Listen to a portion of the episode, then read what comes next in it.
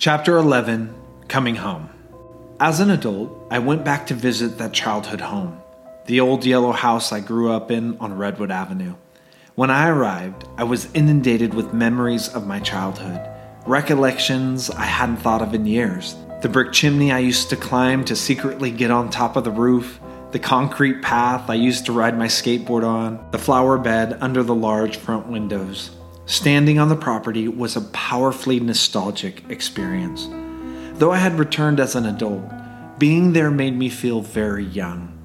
Perhaps you've had this same experience when you've revisited a location from your childhood, your house, a neighborhood park, or your elementary school. Sometimes I experience that young feeling when I listen to certain songs or watch particular movies. Maybe you have as well. Almost everyone has experienced these moments of youthful return.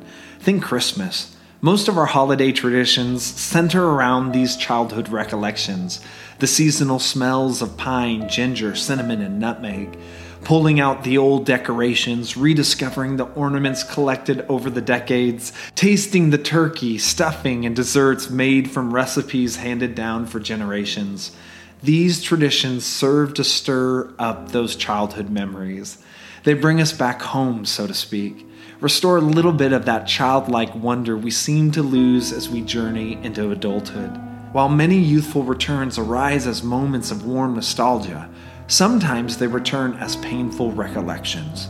Sounds, smells, the way someone touches you, gets upset at you, or betrays you in your adult years can make you feel the way you did at the age you were when you first experienced it.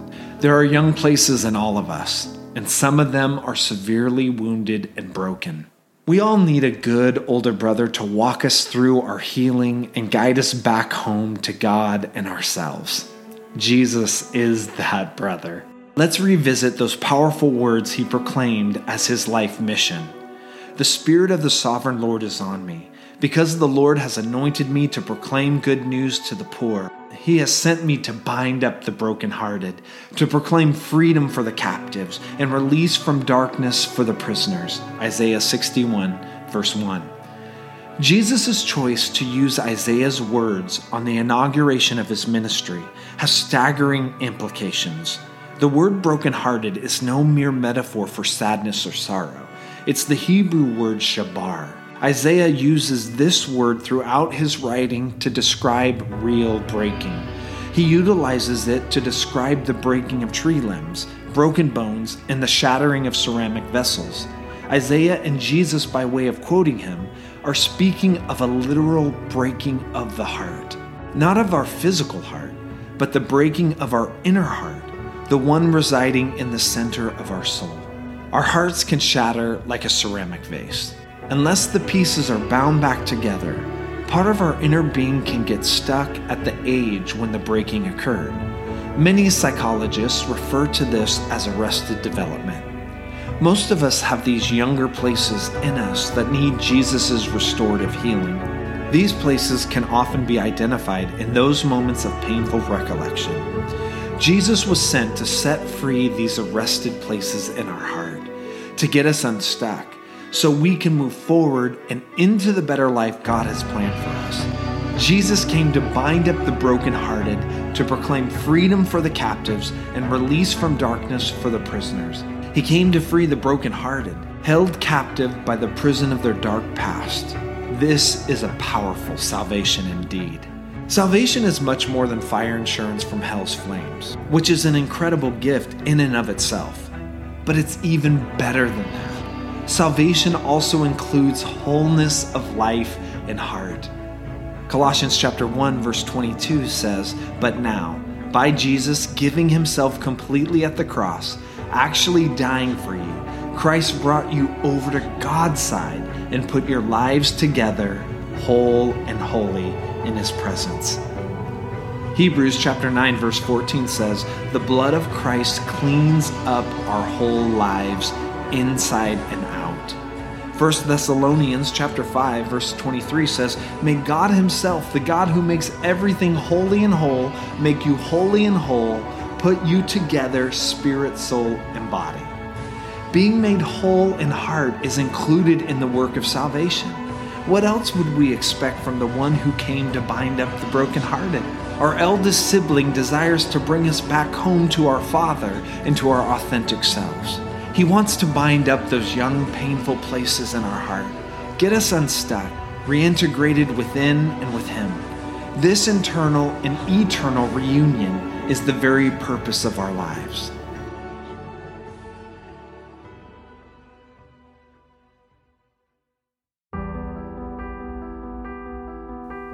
What is the purpose of life? Jesus shows us our purpose, and we find it in the prayer he prays in John chapter 17, just within 24 hours of his crucifixion. He prays this that all of them may be one. Father, just as you are in me and I am in you may they also be in us, that they may be one as we are one, I and them, and you and me, so that they may be brought to complete unity. Union with God, oneness with God, is the purpose of life. Now, going after great goals and accomplishments in life, those are good pursuits, but they're secondary at best. God's desire for each of us is to be brought to complete union. You know, God's heart and soul, there are no cracks or fissures in his heart. It's completely whole and united one.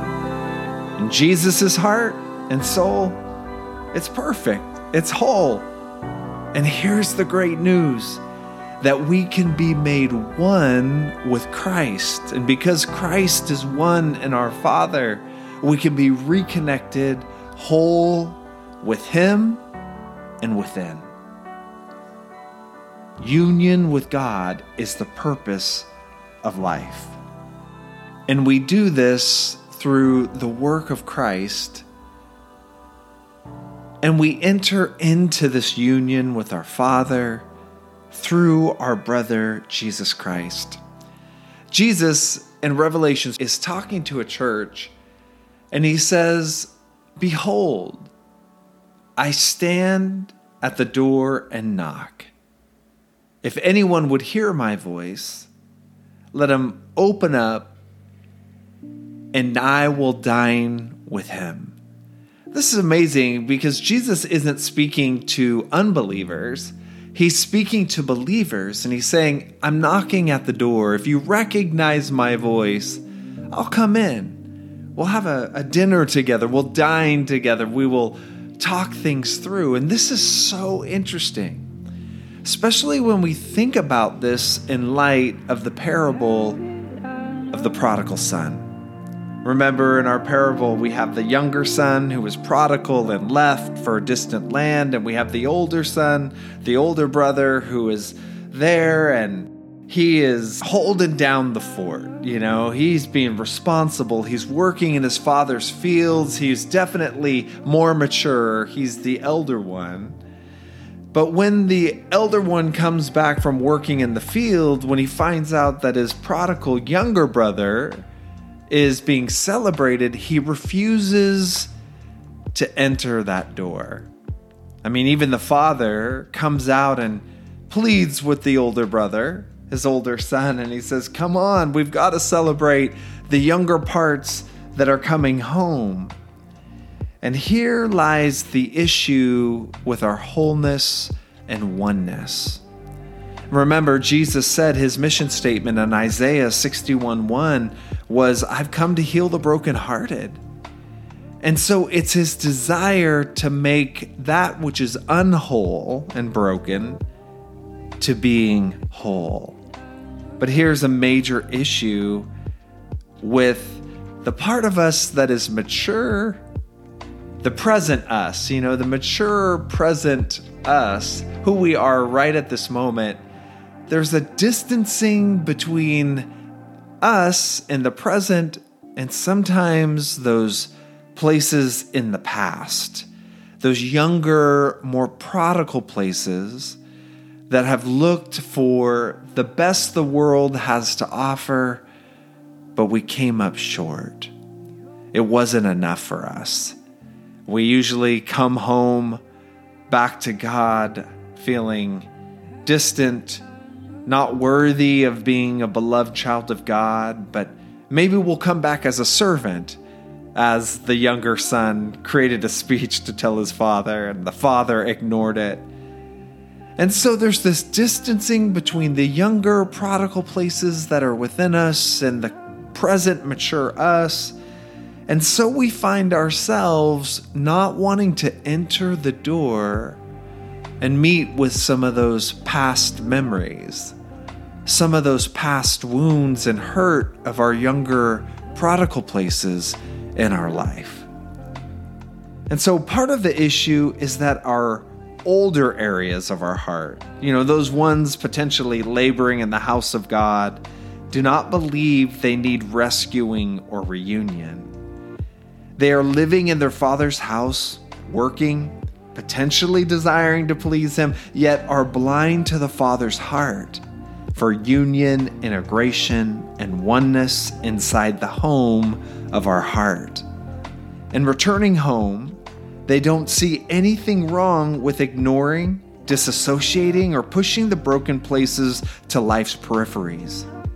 Their faithful productivity unknowingly becomes justification to differentiate themselves, potentially elevate themselves, and continue the internal segregation.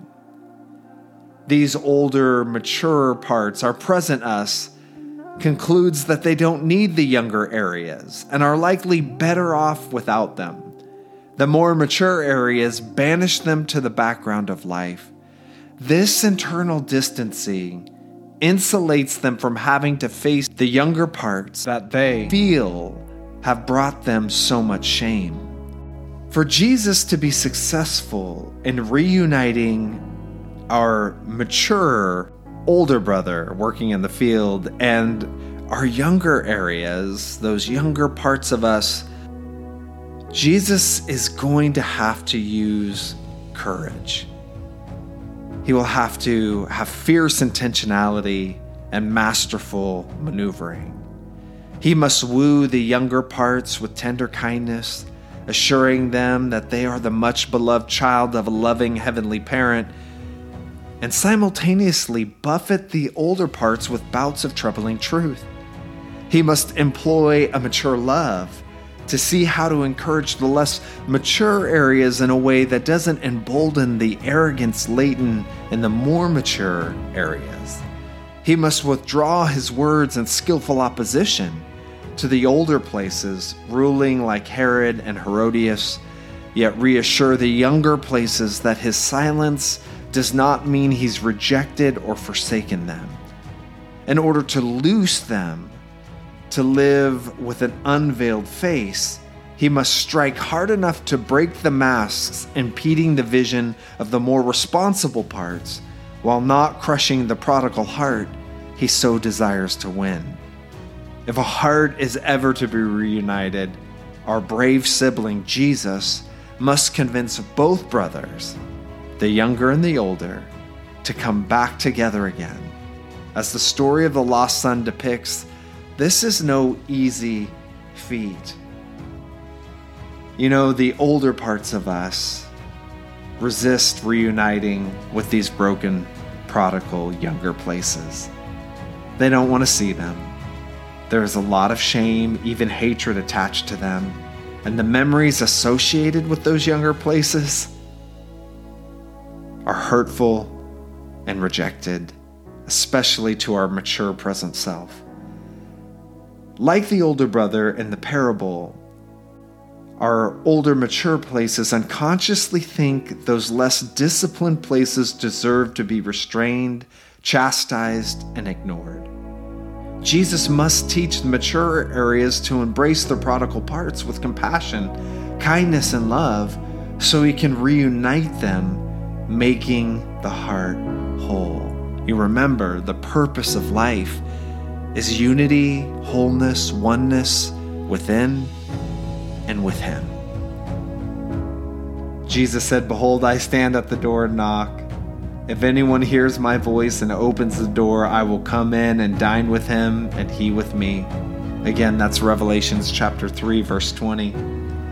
The fastest way to a whole heart is to open any door Jesus knocks upon. When you hear his voice, invite him in and give him access to any area he desires. Allow him to dine with us, reintegrate those broken places, and restore us in loving reunion. The path from one way of living to a better one is always scary, wonderful, and wild. If you're going to leave your comfortable life, the way ahead will be dark, perilous, and narrow. But if you're going to soar, you'll have to leap off the branch into the void. And if you're going to experience the vast beauty and wonder of the life that lies before you, you'll have to leave the familiar sidewalk of yourself, as I did, and roar out with Jesus into the unknown wilds of your heart and soul. So here's your moment to walk deeper into the wholehearted life God has for you, the one Jesus described as better than you dreamed. If you haven't already, please go and download the free portions of the Wholehearted Journey book. You'll be so glad you did.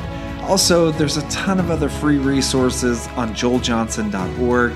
Please avail yourself to them and enter further into the life Jesus described as abundant, satisfying, full, and free.